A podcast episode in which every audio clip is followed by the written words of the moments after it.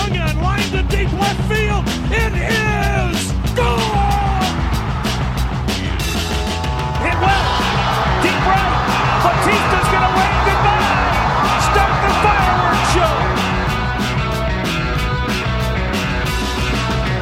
This is the official Covering the Corner podcast, episode 189. I am your host, Matt Lyons. In this week's episode, we'll, of course, have some meatballs, talk about what happened in this week in Cleveland baseball. And this week, we're going to have a mailbag, mailbag episode, answer some questions that people had about the Cleveland Guardians. Got a bunch on Twitter, got a lot of good ones. Talk about those. Maybe talk about Austin Hedges getting some hits. Andres Gimenez, suddenly the best player in all of baseball. Who knew? Uh, joining me for a little bit more, another Mr. Merritt Rolfing. Merritt, how you doing? I don't think I ever said that he was the best player in all of Oh, I'm saying that right now. He's, he Oh, okay. is. Oh, all right. Well, in that case, Are you not saying he is, Merritt? Are you? Are you saying Well, you hate Andres I Gimenez? mean, here's the thing. I I just hear Merritt right- Rolfing hates Andres Gimenez? Here's the thing. I have a tab open right here. It's labeled a, a certain player named Mike Trout. He- He's also very good. And I think him, all I'm saying is him and Gimenez and perhaps one other player also in Cleveland are neck and neck and neck. And it's only because of playing time, really, that we're not getting enough uh, Gimenez uh, love going over here. Yeah. Plus, center field's a bullshit position. Mike Trout, you're trash. And shortstop, a not bullshit position. Because, you know, it's hard playing center field. Center field. I can play center field. So easy. eh, Jeez, listen, Mike Trout. listen. come on, man. Be a Center- shortstop. It's all this is catching balls in the air. Like that's the easiest thing. It's trash. They're so high in the air. How could you not see them? Just walk up to them and catch them. Three easiest Um, positions: center fielder one, pitcher two, because you have to throw the ball. Three catcher, because all you have to do is catch the ball. It's right in the name. position. Simple stuff. Yeah, it's literally there. You go. There's a reason why the why catchers wear uh their, their what do you call it? Their gears known as the tools of ignorance. There So you go. there you go. So, Matt, the important thing is uh, how excited are you to watch some 9 p.m. games, 10 p.m. games for the first time this year? After all those weird mid afternoon games on the West Coast now. Going to be just a bunch of garbage start times in a row. They got the Well, Angels for four games, Oakland for three. Uh, they fly home and play San Diego, thankfully. But it's going to be a rough week for anybody on the East Coast who enjoys a reasonable sleep schedule, but also watching baseball live. Well, here's why I don't care because I have uh, most of the next week off, so I can just Oh, watch as much baseball as I want. So it's pretty easy for me personally. Going to be Uh, up till 2 in the morning, sleeping till 2 in the afternoon. That's living the life right there. Exactly. Listen, I'm trying to live the life I want to live. You know, I think the key to it all is you know exactly stay up till three, sleep until eleven, vibing, You're- you're feeling great. That is the ultimate. I honestly think that is the ultimate kind of uh, schedule to keep. Go to sleep at three a.m., wake up at eleven a.m. Oh, yeah. That'd be. Um, That's the dream. That's, yeah. That's perfect. You get to experience all the cool shit, and you can just kind of hang out in the in the late night when, when no one's bothering you, and then you get to wake up after all the garbage of early morning. And nobody wants to be awake between 7 and 10. Forget that. No, no. There's It's all about I can't think of a single fun thing I've done outside of watch a Formula One race between seven and ten in the morning. Like that's it. Like if not for Formula One, I'd be I'd be in bed until eleven on weekends. Yeah, exactly. Do you know what uh, does, else happens between 7 and 1 on the weekends? Damn, that's a pretty rough transition.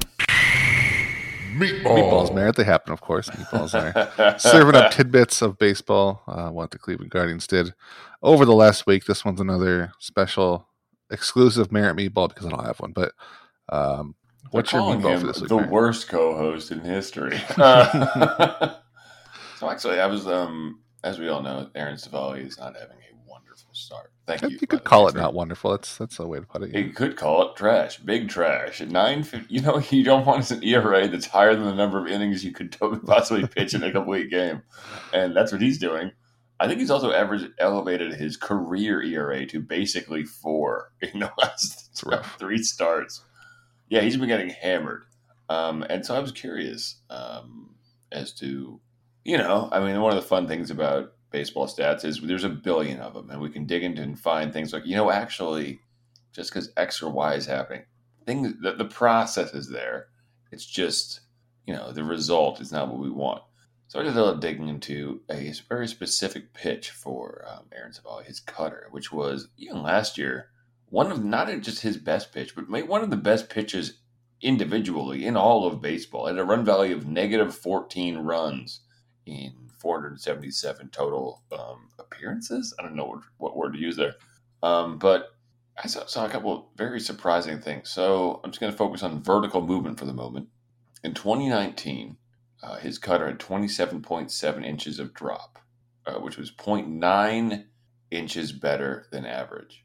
The next year, so for those who don't like numbers, it's going to be a really boring section. Um, but the next year, uh, he had 26.6 inches drop, actually less, more than an inch less, which is 1.5 better than average. The next year, he had 29 inches of drop, which was 1.3 inches worse than average.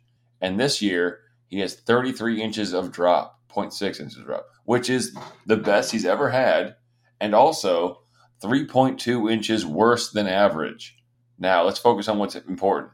That's right horizontal movement with a cutter. 5.5 in 2019, 3.4 better than average. Uh, 5.1 in 2020, 2.2 better than average. Uh, last year, 5.5, again, 2.9 better than average. And this year, 7.4, 3.6 better than average. So what I'm saying is he's rel- held relatively firm in what he does as far as total movement. 7.4, I think sample size is, is making that a little bigger than it is. But it really, honestly, Matt, if you look across all of his pitches – Aaron Civale is roughly the same pitcher he was in 2019. Um, and he is worse for it because everyone else has gotten better. Everyone else, like the average, the average pitch across baseball, and this is even looking at taking into account things. Uh, maybe it's not taking into account. Maybe it's just even looking at things like if we're looking better than better and worse than average. Like everyone equally experienced the lack of spider tack last year, or whatever sticky substances you're using and generally, Aaron Civale is worse off for it. Now, his slider is much dirtier than average. I guess that's a positive, but he's not throwing it very much, which sucks. But I'm very troubled by this because he also throws the ball very not hard. And so um, yeah, I, I, think you kind of nailed it. Like the rest of, he, he, looked like a very good pitcher in 2019. He he would probably still look like a good pitcher in 2019, but like the rest of the league has gotten so much better over the last three years, and despite all the tinkering and stuff he did, he added that changeup last year. Like none of it has just worked to get him over the hump at all. Is it's not good. Uh, it, it reminds me a lot of like Trevor Bauer when he was like you could see the underlying things that he was going to be good at pitching um, at, early on with Cleveland, and then like eventually this sort of sort of started to pan out, but like it's just not panning out with Aaron Civale despite all the he's doing all the right things that he needs to do. He's making changes. He's um, I mean, his walk rate's terrible this year, but he does usually doesn't walk a ton. But um, I don't know. It's just the guy's not figuring out. I, I do like the the fact that his his drops haven't increased as much as the league does. I don't know what he's doing or not doing that. That's not helping him out there. But something clearly is his not he's not cut up to the rest of the league. I think there's going to be a point that we have a question later on about the rotation, and I think it's going to end up being Aaron Civale's the first one out, which is not what I expected coming into the season. That's fair. I, I, I, agreed. I think we were both excited about seeing him make. I don't know. I mean, and you know, nothing. I know we discussed this several times. Like nothing is linear in baseball. Like jumps, the word "jump" is used for that express reason, right? It's yeah. All of a sudden, the guy becomes much better, uh, and you could point to a million examples of this. Um, but like, as far as throwing the ball less hard, I mean, this happens with every pitcher. Obviously, velocity is it peaks early and drops off slowly. And he was always kind of on the razor's edge with velocities. Like I was just just even looking at just now. Like last year, his average you know fastball velocity was 92. It's down to 90 now. And again, we're, we're the sample size is much smaller. He's only thrown it you know a few times, but I don't. I I'm not not which is not to say he is washed as a pitcher.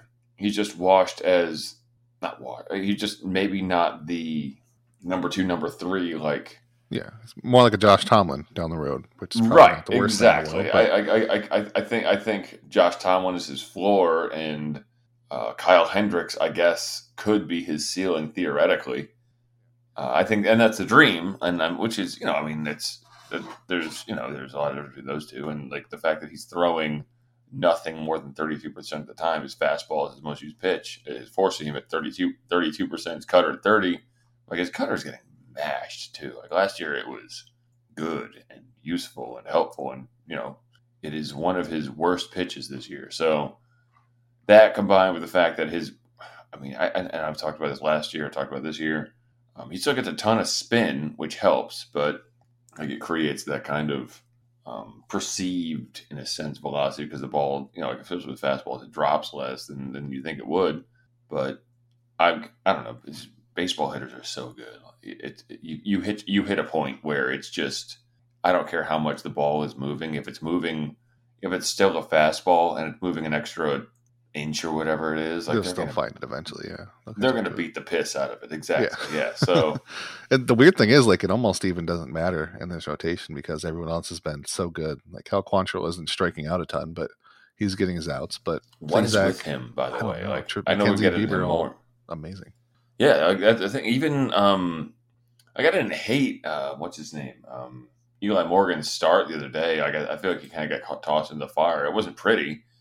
We had a few. I think I thought he had a few good good You know, moments there. At the did very good, good job in his start. I thought for what it was, like that was another. I don't know why I was going back to Josh Tomlin for like everything, but that was another Josh Tomlin esque start for Eli Morgan. Is this Well, in? because we were we were we were trapped in this in this hellscape of Yeah. having to watch a man who throws the ball ninety two miles an hour at- his very hardest, just grind his way through these. You know, he's like 80, 90 kind of guy. Which for so- Morgan is up. I don't. uh, For everybody else, their velocity's down. But I feel like is his up a little bit compared to last year, or close? At least when That's he's in the great bullpen. question. We could find out by Um, using the internet. If only there's a way to find out. I don't think there's There information isn't. exists. They, they phase it out. They, they pretty much phase out the internet in general. uh, but yeah, exactly. Like it's just it's, it's one of those things where it's just like you look at Civale and like, you want him to be better. Obviously, we want him to be better. But like, I I just I guess I just thought that he was the kind of guy who was going to make some kind of I don't want to say leap again. And maybe again, it's only three starts. It's, Yeah. literally, it's he could turn around easily, but but without a doubt. they still know, happened. like, but, like- but, still like- three bad starts. thing, like, the thing is, like, I, I, I think I'm pretty sure this is the case, and like, I've read if you think about this, like, when it comes to pitching numbers, like, sample sizes are much smaller than you think they're going to be, as far as like seeing total spin rates and movement and stuff like that.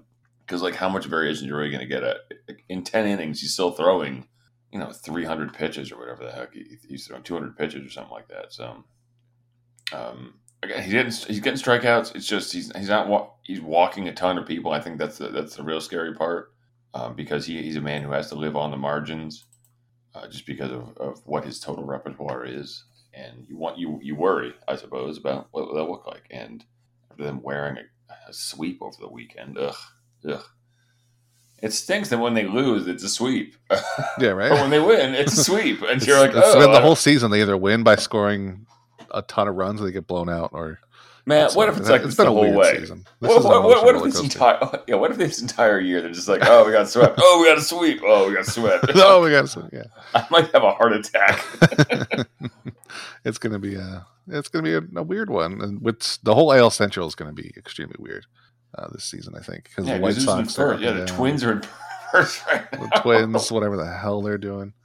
I don't I don't know why everybody just assumed the Twins would be bad because you know, they changed a ton last year. They just I think it was a ton of bad luck to be the worst team in the division. Back- and they got I- Carlos I think lack of Correa and- pitching. Yeah, Yeah. I, I think they were discounting some of those young bats too because I, I, they, they were there was a lot of talk about how good the, uh, the young guys are going to be eventually, and, yeah, and they still sure could stink too. I mean, again, it's only so many games, but But it seems like everybody always sticks out in uh, the AL Central, which didn't happen this year. Like the the Tigers and Royals did not jump out to like a huge lead and then fall off. Uh, 'cause I think Yeah. they would have by now. Maybe it'll be the Twins who do it and then they fall off. But um, I, I guess it's a little more normal this year in the AL Central than I thought. But I guess we'll find out. a, just a battle, battle of mediocrity. Right? Some, someone's going to win this division is, with yeah. 85 wins. And will we feel good about it? No, we won't feel good about it. Anyone, no one. It's going to be 85, 84, 83, 82, and 60. and one of them will still get in the playoffs, like an 81 win team, because you Yep. gotta just cram them all in there. That makes the playoffs more exciting to have more teams, obviously.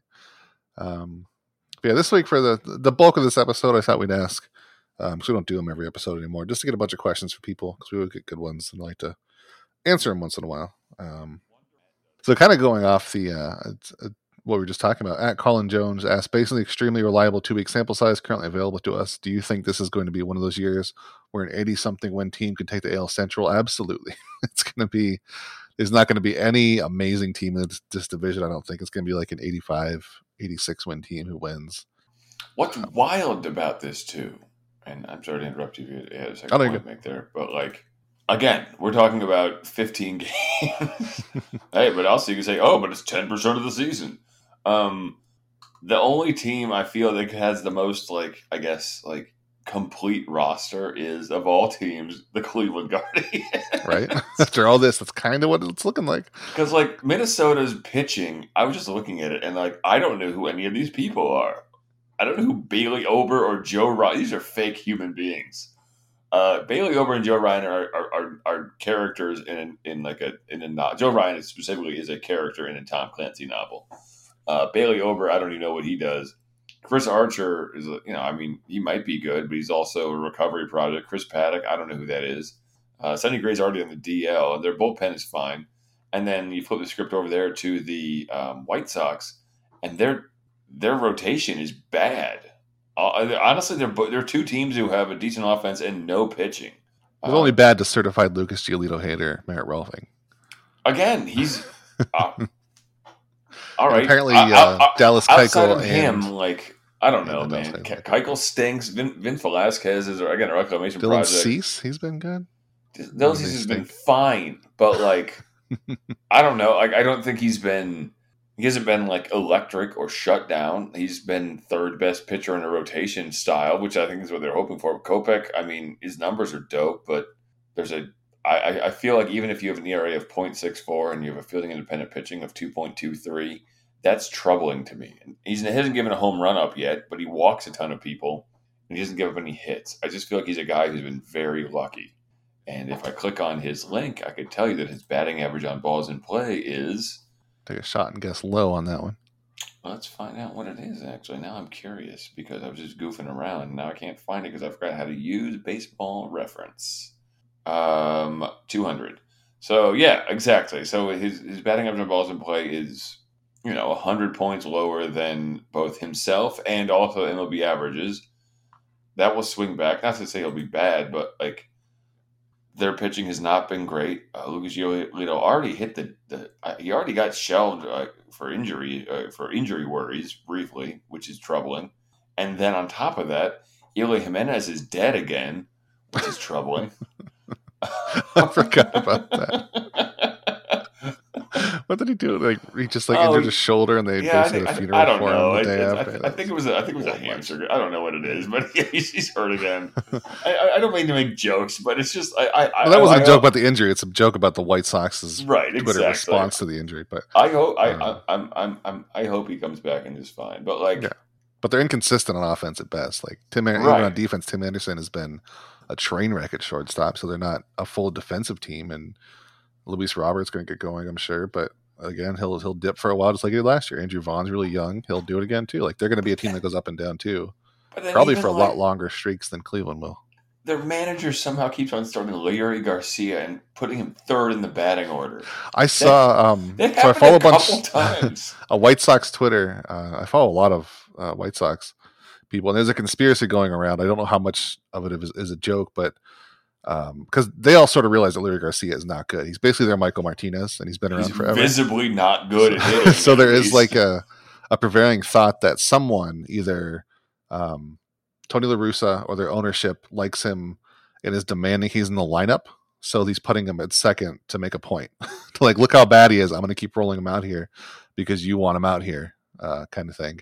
I think if that's the case, that is hilarious and awesome. But um, It's levels of psychosis that I cannot even wrap my head around. But even beyond I, that, you know, uh, like, what is the other explanation, Merritt, for putting a negative twenty five WRC plus guy out there every day batting second? Because it's funny looking at their lineup, you see like normal batting average, and then it's like 0.69 for Leury Garcia, who's batting. Second. You know what? A, a batting a batting lineup of Anderson, and then I don't know Luis Robert, and then yeah, they, they have the players for a good like one through six. You know you what? Make a good if, lineup. Honestly, if I saw Garcia batting eighth, I'd be like, that makes sense. He's, but he's batting third all the time. he's batting second consistently.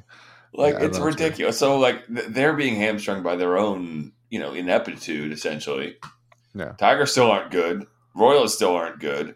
It's not like Cleveland's great, but like yeah, and we I, have I, to remember too that Cleveland they have a recent track record of at the deadline. If they need something, they'll probably go out and get it if they're yeah. close to competing. And we've seen them do that a bunch of times. Um, so I've never been super worried about not trading before the season because if they're going to make a trade, they're going to get somebody at the deadline, um, which I think is like either they're going to trade a pitcher who they know is going to explode. At this point, I just have to trust if they trade away a pitcher, they know that arm is about to be shredded. Um, Either that or going to get somebody like a Josh Donaldson and try that and grab him at the deadline. But they've been really good about that when they're competing when they're competitive. So if they're like at the top of the division at the deadline, I would imagine we're going to see somebody coming over um, to help Well, out. and they, I don't know, and, and like their, their bullpen is much better than I thought it was going to be. I mean, obviously, Yeah, I don't know how long that's gonna last, Stephan, um, Clase's been bad, but I, I don't think anybody Well, but- but, I think like, he's going to get better s- than he has been. right. But I'm not going to sit I here and don't say, think "Oh, he's bad." No, good. he's yeah, um, no, he's, good. fine, but Sam Hentges, I mean, maybe he figures something out this year. not going to last. That's, Who knows? I don't know. I'm, I'm, still riding it, baby. Where we're there. Um, but uh, do you think Trevor Stephan's legit? I think Bryan Shaw's going to be old again. Nick Sandlin's going to be good.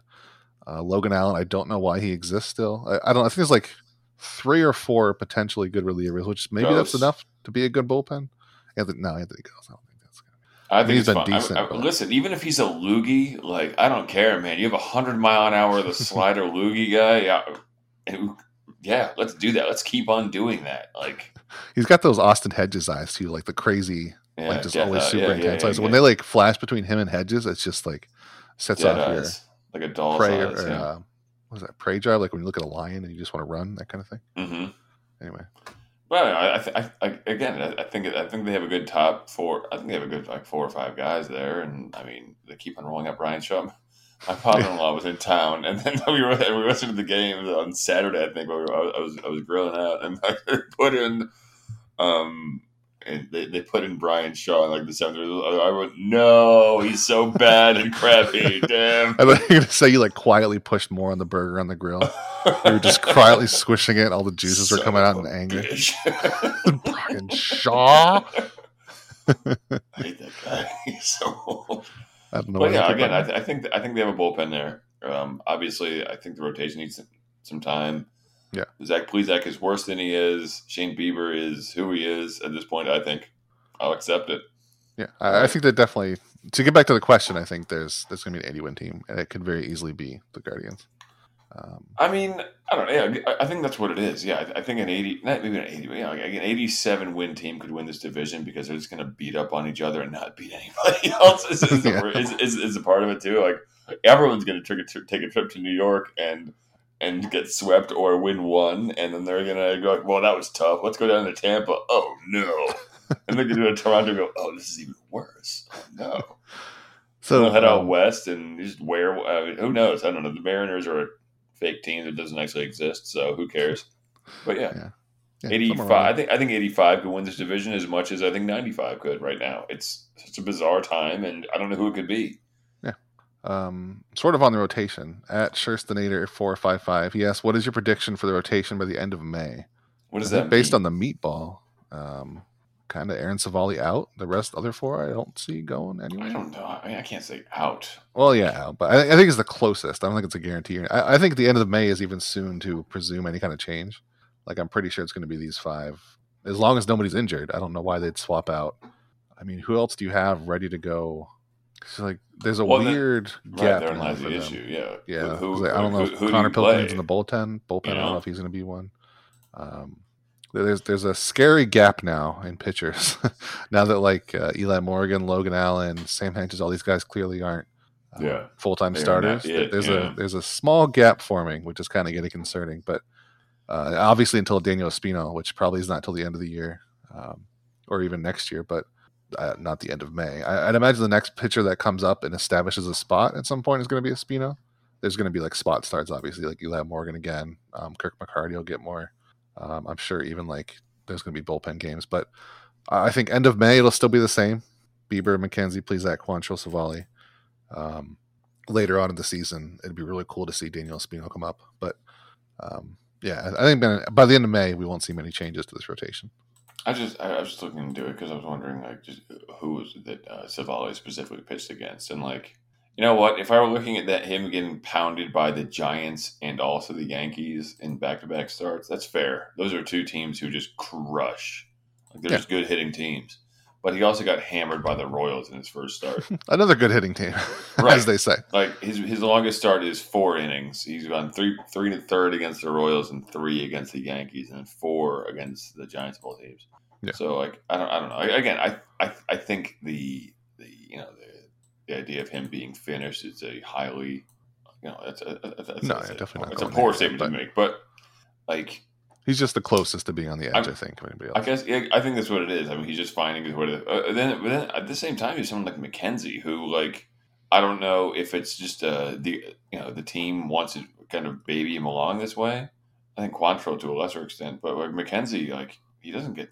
Like, he's just not getting starts. I guess like we're seeing him pitch a lot. He's at three. I, I- he's just not going deep, I suppose. And Yeah. I don't know what that means. I don't know what that is. I mean, nobody's I going super deep. I just imagine with him because he's. I don't know how long we can use the skinny thing as a, a reason for anything they do with him. But if if they're worried about the ramping up for him more than other pitchers like Bieber, um, who's who's obviously built out more than Triston McKenzie, like maybe it's Yeah. they're just pulling him along a little slower than everybody because everybody's a little bit slower right now. I don't think anybody's all the way at this point, even like going as deep as they possibly could. Right, like yeah, Bieber hasn't been forced to go probably like over what he's extremely comfortable with. So I'm sure he's, he's going to come along eventually. But Because we're still dealing with the, the short. Uh, Um, Yeah, this yeah, it's still a weird time, thing yeah. anyway. Yeah, they're still kind of working up because of the short, um, call spring training. Yeah. Um, but I mean, of, of, of players, you know, to kind of tangentially answer the question too, of pitchers I actually like truly trust. I guess obviously I think it's Bieber in order. I would say Bieber, Quantrill, McKenzie, Plesac, Civale. Um, I can't remember who it was in the in the Slack. They mentioned they referred to what Plesac's doing these smoke and mirrors and like one fifty three. Excuse me, one thirty three ERA for three seventy six fielding independent pitching. He's not getting any strikeouts. I mean, yeah, I, I think He- that was, that was me that said that. If we can find Yeah. anybody to look through the smoke and mirrors to trade for him, like it is like call the Padres. yeah, exactly. Padres They'll see that yeah. ERA, like yeah, he's obviously good. Let's get him. Hey, hey, hey, Padres, you want this? Just give us four future Keystone players. That's all we need. Yeah. I, I mean, you just got to call the Padres first on everything. They're almost saying Jose. Could you imagine what they would have traded for Jose Ramirez? I, I'm, I'm glad it didn't ha- happen, obviously, but Again, I can't the kind imagine of- how what? much stuff was in that trade. Not not the kind of trade you could even make because you have to give them somewhere who someone who's like a fringe. That's true. yeah. If he were actually perfect, he might be a fringe Cy Young or MVP player. But like, you can't have someone who's just like he, Actually he should he should he should have an MVP kind of thing. Yeah, because Yeah. who they traded, you know, it's like uh, like, like Mike Clevinger, who if he's perfect, could could sneak into a Cy Young, but Yeah. and they ended up with literally two current rotation or two current um, um, batting lineup uh, like mainstays at this point. They, Yeah, and a good rotation member in Cal Quantrill. That was That's true, and then and then probably the best of the four of them um, in areas too, who already got his uh, first hit this past weekend, which is fun. Yeah. Applause to him. Um, the next one, very important question. At Pale Dragon Seabus, he asked, "Would you rather fight a mile-sized straw duck or a hundred duck-sized Myles Straws? Uh, would you fight Myles Straw, Merritt? I don't think I'd fight Myles Straw. He's If he scary. He jumped up on that fence defending Steven Kwan. Not even duck size. Yeah, I could kick the me. shit out of him. Are you kidding me? but uh, I'm sorry, but a hundred. Wait, no, a mile, a Myles Straw. No, you got it backwards. It's either one giant duck that's the size of Myles Straw, or, or a hundred tiny Myles Straws. Myles straws. Yeah. They would climb you in an instant. Well, in that case, I would beat up that. I- I'd fight that duck. I would are that duck 100 percent of the time. Yeah. Just go, go out for the legs. You know, you, you're good to go. But you hop on his back and give it a good choke. Obviously, you get, listen. I'm not coming out of this without without shedding some blood due to various pecs. And, You got to do what you got to do, though. If you got to fight a I'm- duck, you got to fight a duck. I'm gonna get beaked, but I'm not gonna face up. I mean, listen, he was a hundred of them. I mean, Myles Straw, exactly. He's, he's scrappy. He's gonna climb me. I mean, now if he's fighting one off, one of them jumping on my back and hit me with a little bat or something like that. One of those bat day bats. It's Oh, Not a tiny ones. I still had one of those for a long. time. Exactly. Pirates one, yeah. yeah. Maybe he'll take off his ti his helmet. Will be one of those little helmets you get full of ice cream. He'll be hitting me with that. That hurts.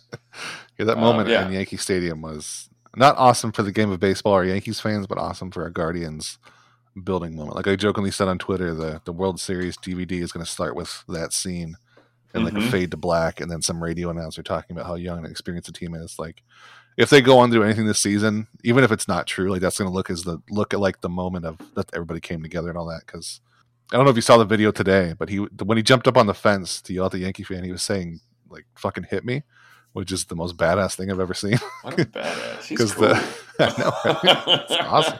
If he was It's doing that for no reason or just somebody being annoying, it'd be another thing. But the guy was mocking Steven Kwan for being injured, and they were yelling at Oscar Yeah. Mercado all game. But like, could you imagine? Just you, you think this this baseball player is just so far away in this that big green outfield. You got this big wall in front of you, and he just leaps up Spider Man style and is in your face. To hit I'm gonna beat your ass in. Oh no. I hate this. I guarantee that guy's not going to be yelling at any more fans. Um, I still think that I think I said this in the podcast before. I, I went to an April game in like 2012 when uh, Cleveland was playing the Angels, and somebody yelled one thing at Mike Trout, and then he turned around and looked at him, and then looked back, and he's been MVP, MVP player ever since. I, I don't know for sure that Mike Trout um, took that one guy's mean comments, Hey, I think the guy just literally said, guy. "Trout, you oh, suck." No. and then Trout like turned around and looked, and then just looked back. But I mean, before that, he was like an 89 WRC player in his rookie season. After that, I'm just saying, he's an MVP. So maybe this is I'll where Myles you. Straw and Oscar Mercado becomes Mike Trout. I'll show you, guy in Cleveland. I don't suck. I'm sure it's going to be his Hall of Fame speech. Listen to that fucker in the right field I just want to say, I heard from when I was my rookie year. I heard from a guy in Cleveland. He said I sucked. Well, guess what, asshole? I took that personally. Let me let some things out for you. Three MVPs. We probably have two more by then. Oh yeah. Yeah, he has four already. I know he's three. Okay, yeah. five MVPs, etc. Um, so the next one, go with. So this one I liked a lot, just to think about. Um, at Catman five four three two one, he asks, "Is it fair to categorize the stockpiling of shortstops both through the draft and through trades a failure? This approach has not given the Guardians an elite shortstop, nor has it given us a trade for a credible MLB corner infielder, first baseman, or catcher." Um, I don't know. It's I, I don't think we're at the point where this strategy. I, I think a lot of teams do this too. It's not like just the Guardians, but I think it is.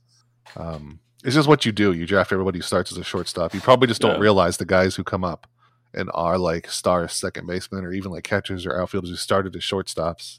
It's just kind of been made more in recent years that people are paying attention to lower minors that you draft all these shortstops. So I think the ones that people have started to pay attention to, um, it's only been like the last three or four years when people have really started to have access to to like great coverage of um, I, I guess all around baseball, the farm systems, but especially Cleveland's, um, where people are seeing all these shortstops come up and they don't always pan out. It just doesn't always work. And for the Guardians, like the ones they have, for the big name ones, they're just now getting here. Like Tyler Freeman is the one we followed forever. I mean, I, obviously somebody named Francisco Lindor worked out as a shortstop. I think Jose He's Ramirez alright, was a shortstop first. Um, hmm so th- we just don't see that they always start as a shortstop, but you just don't realize it when they're up. But I think as we start seeing, as people are following the farm systems and these guys come up and get traded or they get, um, they stick around. It, it is kind of weird that so many now are in AAA and also still shortstops, like Gabriel Arias. Yeah. Um, th- th- these guys are getting high in the system and still just sticking as shortstop, like Arias, Tyler Freeman. Um, remember Brayan Rocchio, who's the one I think is going to be the one that eventually sticks at shortstop, but all these guys are Andres Gimenez is obviously in the majors now, but he's another one. So they're stockpiling shortstops. I think they're maybe sticking in the middle infield longer than they have in the past, but I think in general it's definitely not a failure. I, I just think you haven't noticed in the past that these guys have always started as shortstops because when you're like in, in high school or whatever, if you're just a kid who can do whatever, they just throw you at shortstop. If you're athletic Yeah. and you can hit, that's just where you go because that's where the ball goes. So, um, yeah, I don't think it's a failure yet, but I, mean, I, I have two thoughts about this. First of all, I mean, I'm just, I'm just thinking back to my own personal. Like, I remember um, when I was in college, it was you know it was a, it was a D three school, so it's not like it was like super studs or anything like that. oh, we back in Merritt's playing days. I, I was not playing; I was just Oh. watching. But um, the best player in the conference, he uh, he played for Saint Norbert College, I think. Um, they're up in anyway. Um, but he was he played two positions, and he hit like 450 that year. or Something, like that. you know, I mean, it's college ball. Uh, but he played shortstop, and then he was also their closer because he could throw like 95 miles an hour. so I think to your point, that's part of it. Is just like the best players always play one of three positions: catcher, shortstop, or center fielder. I mean, center fielder is a far is like much less than the other two. I, I think about someone like Bryce Harper. He came up as a catcher, for Yeah. instance. You know, like these are just the positions where you put the best possible players because they have the biggest impact overall on the game. So them drafting shortstops is not a big thing. And then the second thing is too, it's like you could say it's a quote unquote failure, but like how many how many minor leaguers and prospects actually make it is the thing. Yeah. You know, the the the burnout rate on literally anything after literally first overall picks is insane. Second overall picks make the make major leagues half as much as first overall picks. And it's the same kind of like um is it parabolic? That's not the word I'm looking for. But it's the same kind of curve, whereas like third overall picks make it half as much on average as second overall picks. And Is when was the last time? Um, I, I, I can't remember the word I'm looking for. Parabolic is a, is a total like down and up, but it's it's Yeah. um yeah um. It's gonna bug the hell out of me. I'm gonna, I'm gonna remember it in like three hours. I, I'm gonna sit up from bed and go, "Oh, that's right." It's uh. but like, when was first of all, when was the last time Cleveland picked even in the top five? You know, like, Yeah. they just haven't done that. I think honestly, since the '90s, maybe I, I, I could be wrong offhand, but like, there's Wasn't never been Lindor that. top five? No, he was picked it's 12th. 14, He's, yeah. he, he's a he's a twelfth overall. Like that, that's stuck in my brain. He was picked twelfth overall. Is that why he's number uh, 12? Yeah. So like that's the thing. Like they, they don't pick that high. So w- just starting off, you're running into. We already are running into a law of averages that's against us of finding good players, and then obviously the trades and things like that too. Finding good players, I I, I understand the approach they do, which is finding generally athletic guys that they think they can mold into something, or who can find a way to impact the game in a way beyond just at the plate. Like that's the thing. I go to someone like Gimenez. He's again 23 years old. To say that his that his whole thing is a wash is ridiculous. Uh, that that being said, obviously guys, other guys like you know I don't know, just Chang, I guess Yu Chang. I, I I don't think his you know whatever. But they also did not have a lot of space for shortstops from about 2015 till a year or so ago because of you know as you mentioned Lindor.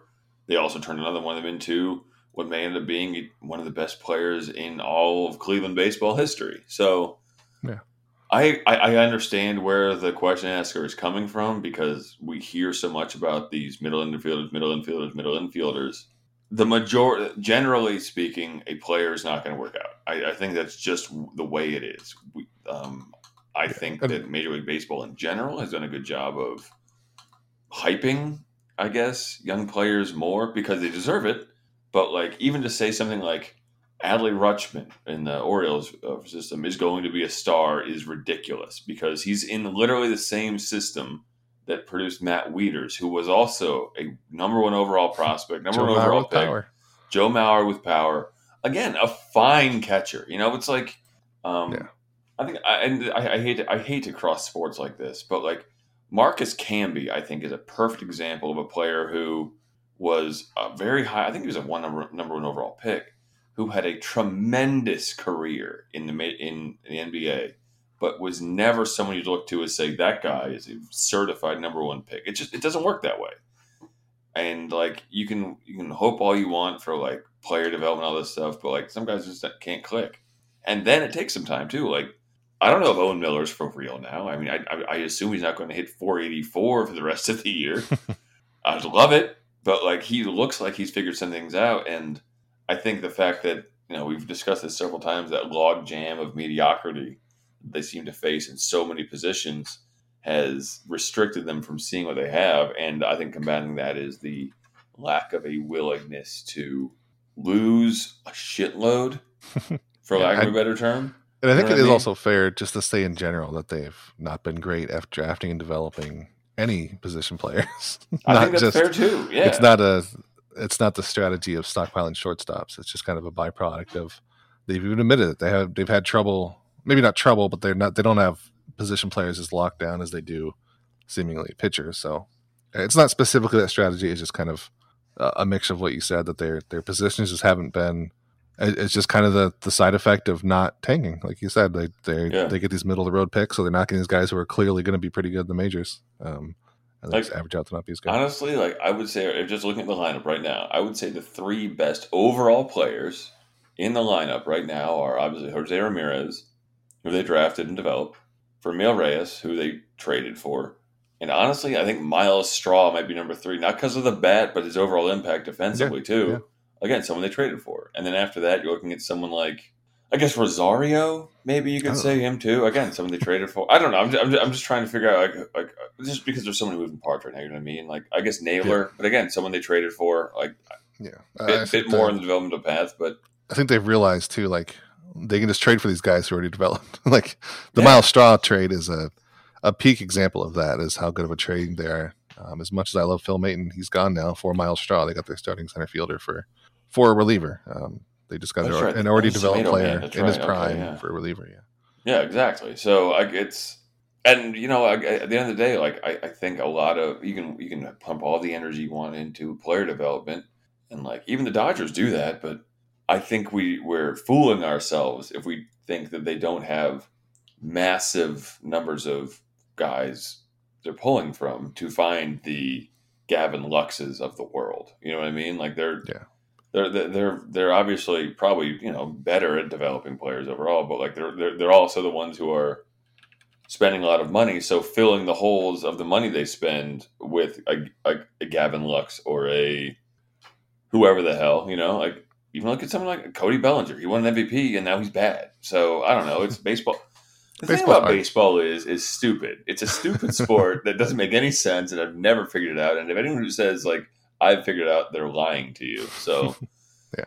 everything's moving all the time. I mean, I agree with them. It, it sucks that they keep on pumping in these middle infielders, but like there's a reason why first basemen don't go first over on the draft very much. Yeah. Because you're immediately pigeonholing yourself into something. You always draft someone at the very worst as a third baseman because it's some level of athleticism. Then you, they eventually end up at first base. Miguel Cabrera, perfect example.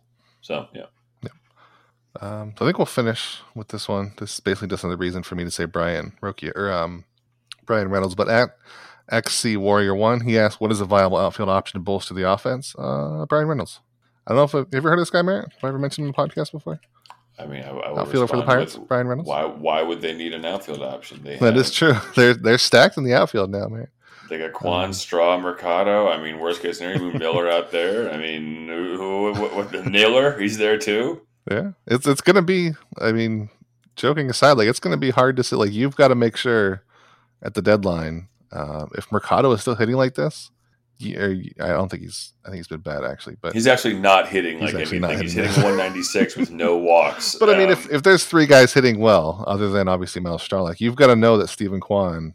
Um, if you're not going to trade for somebody, you better believe that he's going to stick like that because it's going to be uh, like borderline franchise altering if you buy into the wrong outfielders and you pass on guys Yeah. you could trade for. So um, I I think we're still going to have a gap out there eventually. I think Myles Straw, we believe, and I think Steven Kwan. I'm I'm pretty close to being all in on Steven Kwan at this point. Like he had a couple bad games, came back, had some really good games when he comes back from the injury. Let's see how he he does without seeing a baseball for a few days. But um, yeah, I think I think Bryan Reynolds is still out there. yeah, I have a thousand questions on Steven Kwan. Yeah, I watched him and I'm just like, he's good, but is he good? I mean, That leg, like like I think I said before, the first one we talked about, like you're gonna know when he's off because that leg kick is so wild. Like yeah.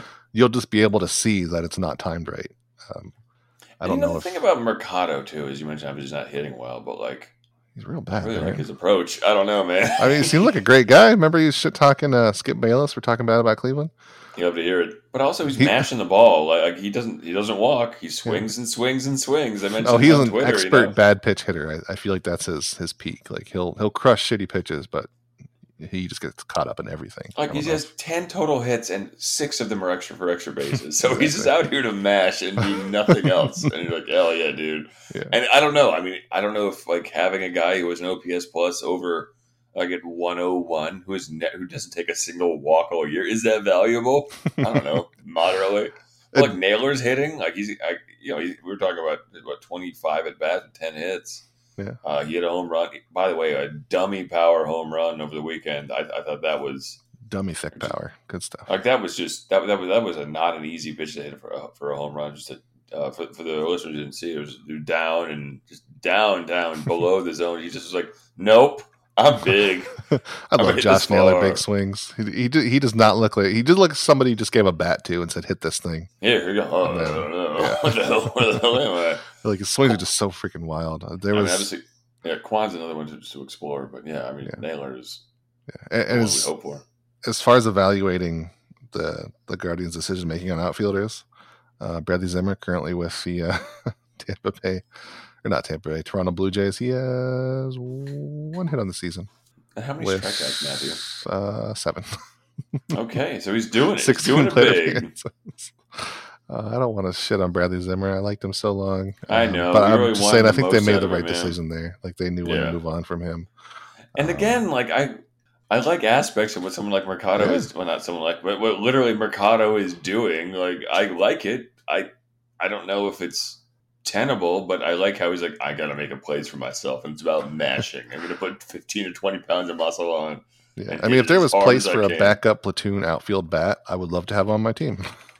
There he is. but I, you just can't run him out there every day. I don't think you can even run out there every time as a platoon because he's still going to No. be bad against yeah, um, left-handed pitchers once in a while. But you just or got to maybe kind of not. Maybe he's good. maybe he's another Jordan Luplow. You never know. There you go. Mike Trout Thank you. Thank you for finally legitimizing the things I've been saying. on that note, Merritt, uh, I think we'll call it a podcast. If you haven't already, follow us on Twitter at Cover the Corner. I'm Matt R-O-Y. Merritt is at Merrill Lynch, like Merrill. Fuck, Merrill No, Lynch, Merrill like Merrill Lynch with like lunch. Merrill I Lynch. messed it up every go. time since we've been back. Um, follow Cover the Corner on. Facebook, coverthecorner.com, obviously. Um, and uh, Merritt, talk to you next week. Good to hear from you.